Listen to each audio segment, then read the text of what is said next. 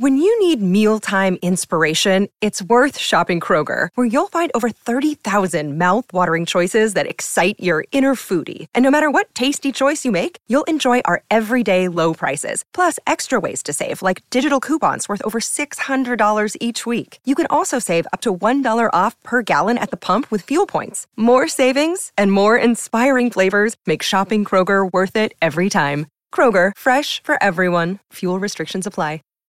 When you need mealtime inspiration, it's worth shopping Kroger, where you'll find over 30,000 mouthwatering choices that excite your inner foodie. And no matter what tasty choice you make, you'll enjoy our everyday low prices, plus extra ways to save, like digital coupons worth over $600 each week. You can also save up to $1 off per gallon at the pump with fuel points. More savings and more inspiring flavors make shopping Kroger worth it every time. Kroger, fresh for everyone. Fuel restrictions apply.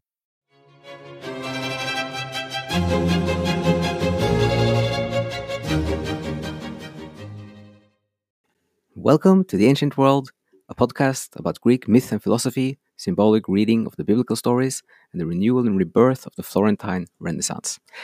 And in this episode, we're going to play for you seven short clips from the, the conversation, the great conversation we had this week with uh, Greg from Exiting the Cave, Dr. Dan Scheffler from a university in Kentucky, and also Sean, who has the Mythos and Logos channel.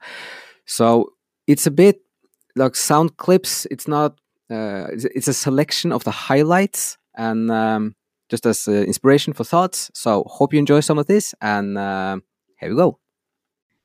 Ask Dan, uh, what what do you think of um, Newman's concept of assent?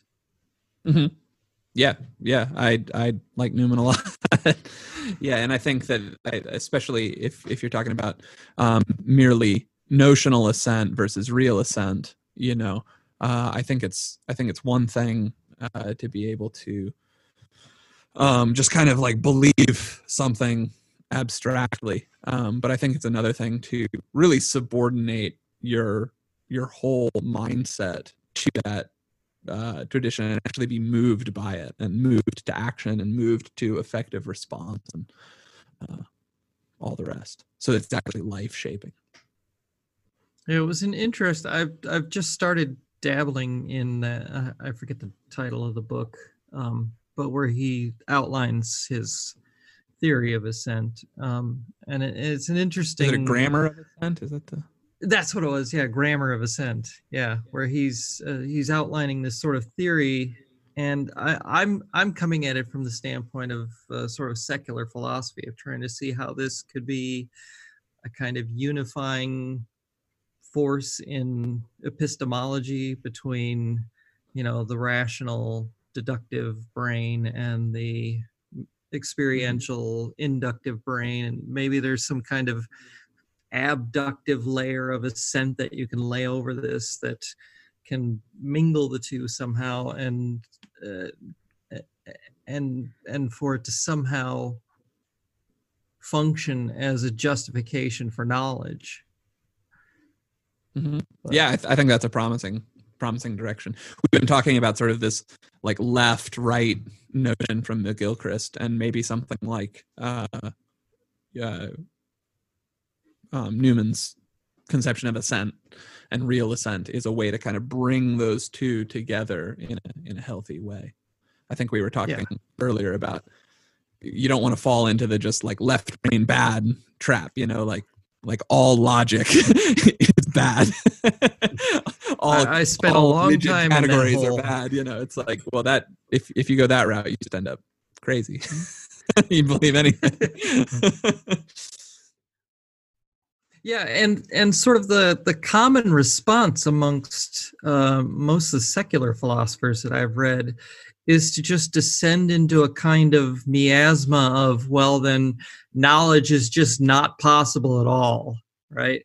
But to me, that's just uh, I mean, uh, it's absurd to say that, right? Because you first of all you're an academic right you you committed yourself to the idea that you can transmit knowledge to people right but it, it's at that point that you start to, to the, i mean the rational person has to say well maybe there's something more to this that I'm not seeing, right? You know, like maybe the religious have a point, right? And that and that sort of gets the ball rolling on well, if they were, what would it look like, right? And that's kind of where that's kind of where I got started and kind of refamiliarized myself with uh, Jung and Campbell and those guys. That's yeah. Um, my my reasoning there is uh, sort of um, the the linchpin there was one of the videos I was watching from Robert Barron where he's he's going over the lives of the saints, and every single one of them, there's a section in the video where he's like telling you about how this saint lost his faith you know, and how he struggled with his own belief and how he had to find a way back to it and all these sorts of things. I was thinking, these guys are saints. If they have trouble believing, you know, who who am I to say that my lack of belief is enough to to eschew the church entirely? So that's, I mean, I started out uh, as I was raised Catholic, so that's kind of why I went back to the Catholic Church. But it was sort of at that point that. And at some point, you, you have to act, you have to live your life, you know? So even in the absence of, you know, 100% certainty or, you know, absolute what what counts as knowledge in some sort of thick sense you still have to get up in the morning and you still have to live your life and you still have to go figure out what you got to do. And so uh, it makes sense to base your actions on your best working theory of today and that's okay you know that's just part of the human situation. Yeah i mean otherwise you end up apoplectic right? Yeah completely yeah. You you never you never get up out of the bed.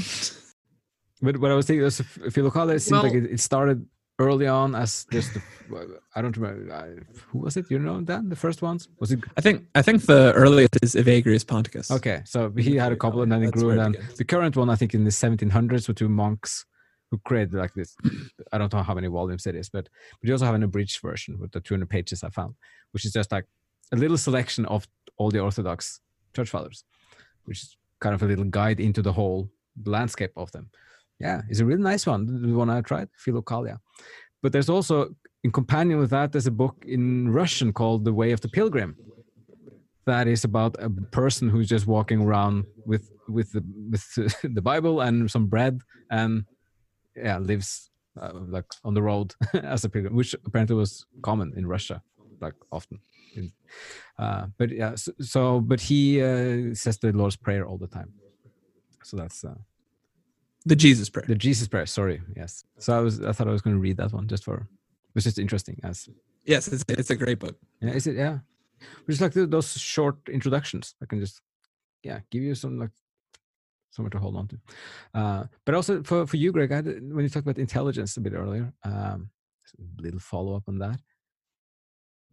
I haven't thought I haven't thought about this before, but like, do you see that as a big topic coming? But like, you then see intelligence as something abstract beyond the human brain? So, like, in the sense that our brain's evolution, like, our brains is growing into capturing more of intelligence that already exists there as abstract force or like an existence was that what you were thinking about greg or like is, is that in no i what I, I guess where i'm going where i was going with that is is sort of um not so much as an abstract force but uh, uh hmm yeah. It makes well, you think of those cherubims as well, like this, the second level of the the spiritual beings as being streams of knowledge in itself, second only to to love as a force. I guess to put it in simple terms, I'm I'm I'm thinking sort of in terms of natures, right? The universe ha- has as part of its nature intelligibility, yeah. right? And um and and in some sense the human mind um captures that, right? We are an expression of the intelligibility of the universe right? Um, we couldn't exist as intelligent creatures um, if the universe didn't, in some sense, have it, it wasn't imbued with it in some way, right? Now, it doesn't have to be the same way that it's captured in the human mind but wh- whatever it is that gives rise to human intelligence um, is in the universe itself somehow right and to and and to me the the simplest explanation of that is that um i don't want to use the word a being um but some some There has to be a ground of intelligibility. yeah yeah yeah That's one way yeah to say it. exactly Mm. yeah yeah there's some there's something underlying the universe that imbued it with its intelligence if even if it didn't create it it still um, is what is populating the universe with its capacity to produce intelligent beings. And to me the simplest answer to that must be well in some sense this thing must itself be an intelligent being right? Um, because the alternative is just uh, you know a blank slate full of particles and somehow magically intelligence just appears Yeah. Right. I- intelligent consciousness just appears and and i don't know how and not just intelligence but as you were saying intelligibility right the the very structures even in non-intelligent being throughout the universe it, even non-intelligent being is still structured in a way that is intelligible right so you get you actually have two problems that are insoluble on a reductionistic uh, account one is where does that structure even of just basic atoms come from right or or the law of gravity right has an intelligible structure where does Yeah. that structure come Yeah. from right and the second problem is then okay from non-intelligent being how do you get intelligences such as ours that are capable of grasping those Precisely. structures right and on both counts you have there's there's no answer unless there's an, an ultimate ground of intelligibility um, which makes sense to say is something divine right you know even if it doesn't map on to you know kind of your conception of god that you learned in sunday school or whatever uh it's certainly the most divine thing there there would be you and, know? well and and to, and starting from that conception at least in an adult sense is a, at least a starting point right? You have to have a starting point. And if if i have to re uh, uh, reassimilate the concept of god into my thinking the christian god that's that's fine because that's at least a starting point and it might be right. Who knows Mhm. right? Mhm. that's that's kind of where i'm where i'm at right now. And and uh, and even if i never sort of get an ultimate answer at least having that foothold um, is a place to continue the exploration as it were. Are you familiar with like a bayesian epistemology approach to those kinds of questions? a bit. I've i've done you- a little bit of have you ever looked at like richard swinburne or anything like yeah that? Yeah, i've done a little bit of reading on it um, but I, i'm not i'm because not I think that's at sort of the direction that and that's kind of the direction that your your comments are leading, right? Which is this idea that look, I might not be able to know in a rich sense that there is a god or anything like that, but I can still assess the the prior probabilities of the various hypotheses given the Hmm. basis of evidence that I have, right? And so I can I can still think that some of these hypotheses are more probable than other hypotheses hypotheses because they're in so it's it's a classic inference to the best explanation yeah. right? That i don't know that that best explanation is true but it's more plausible than the other alternatives and so it's reasonable or warranted to go ahead and believe it and act on it anyway. I mean that's how most science works anyway. yeah yeah exactly. I just wonder, like, so what you're saying there, Greg, uh, it makes me think that I'm still stuck on this. anyway i mean that's how most science works anyway yeah yeah exactly I just wonder, like, so what you're saying there, Greg, it makes me think that I'm still stuck on this seed thinking. what's in the seed, like, universe starts, like, what's in, or I like to think the creative way. Let's say you want to start a universe. What do you have to put into the seed for it to grow into something like we have today? What has to be, like, in the sense, just like a pl- seed for a plant, like, you got to put something in there, some some moral laws, some physical laws, some potentials for this and that, and then kind of yep, that's what they talk about in Genesis one.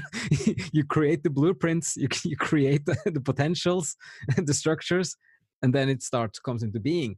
I think like part of that would be in in the Jewish thinking of those who wrote it, or like where where they get get the stories from. But but you can see it from a you can see it from from a like a, a secular uh, philosophical view that that's one way of thinking about the beginning.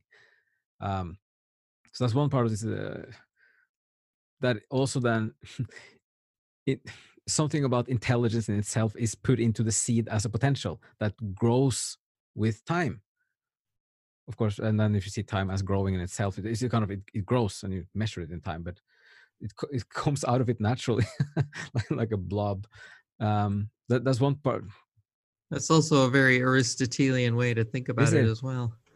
Yeah. Okay and what's i was just going to mention that yeah. Well the in in aristotle you can't get actuality from potentiality right? So for for there to be the actuality of intelligibility yes. or intelligence right? There has to be a prior actuality that serves as the ground. So you can't you can't get uh, in, in sort of an information systems sense right?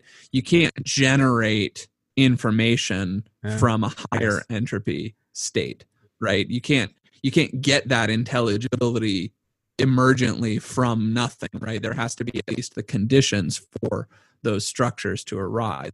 And the conditions themselves have to be more structured than the structure that arises from the conditions of structure. Mm-hmm. but, so, but i think it, so if you look at when the universe is a, like a golf ball little melon you know it's going to turn into humans one day. It's going to like the potential for humans is there. Like it's right but the the potential for humans to be there can't be what actually causes the actuality of humans there has to be a prior actuality of of the structures that at least make possible that evolutionary process this is thomas nagel's okay. argument in mind and cosmos as well which you mentioned earlier yeah yeah yeah mind and cosmos was one of the books that i was Really? Okay. Yeah. Another thing, like just to put that when you talk about uh, intelligence in the universe, that I'm also thinking about sometimes is that, well, when you got the filaments, like we didn't know this 20 years ago, like the galaxies mm-hmm. are kind of just like synapses. It's identical. Kind of the pattern or like the, the structure of it is like synapses. but and then if you look at well our solar system, like okay, and let's say we spread next 50,000 years, we spread solar system maybe to some other stars, then intelligence starts glowing and blinking in one little bit of one of those filaments and it starts spreading and then at some point it becomes like is it just an abstraction then to say that the universe comes alive and becomes intelligent? Or or is it actually being that? Like when?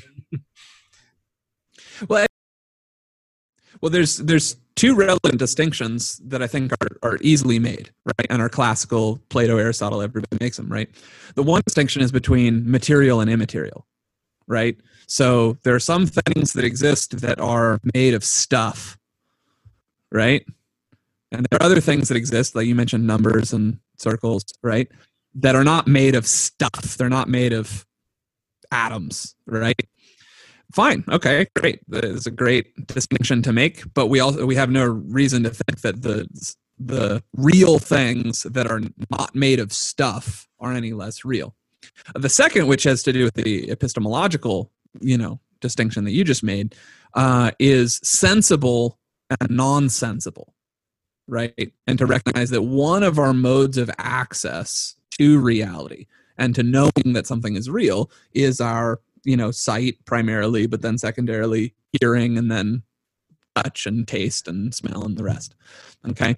Um so those realities are sensible but we we also have other modes of access to knowing that things are real such as reason right? Just direct noetic access right? Uh, we, we deduce things. There's lots of things that uh, even would count as material that are not sensible right? Like electrons. You can't actually see or smell or taste electrons but somehow we think we know that they're there through some sort of in it's actually an inductive process of of reasoning right? Um, but something like uh, we we also have internal psychological awareness, right? Just direct first person analysis of, of my own internal states and then we can inductively infer that other beings such such as i have similar states. So in other words we have other just because something's not sensible doesn't mean that we don't have a way of knowing about it right? We have other ways of knowing about reality and we have other pieces of evidence that there are non-sensible non-material real things So, this was some of the highlights from this great conversation we had this week. And we're going to put a little bit more information in this description field and also with some of the book links. And um, just want to say, as always, thank you so much for listening and see you again soon here on the Ancient World podcast.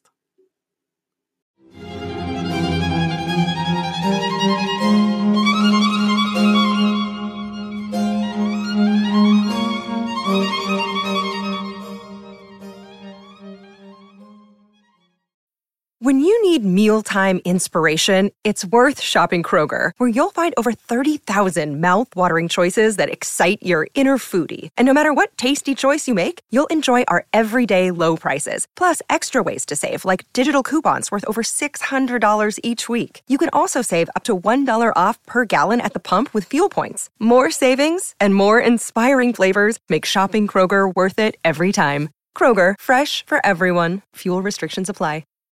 When you need mealtime inspiration, it's worth shopping Kroger, where you'll find over 30,000 mouthwatering choices that excite your inner foodie. And no matter what tasty choice you make, you'll enjoy our everyday low prices, plus extra ways to save, like digital coupons worth over $600 each week. You can also save up to $1 off per gallon at the pump with fuel points. More savings and more inspiring flavors make shopping Kroger worth it every time. Kroger, fresh for everyone. Fuel restrictions apply.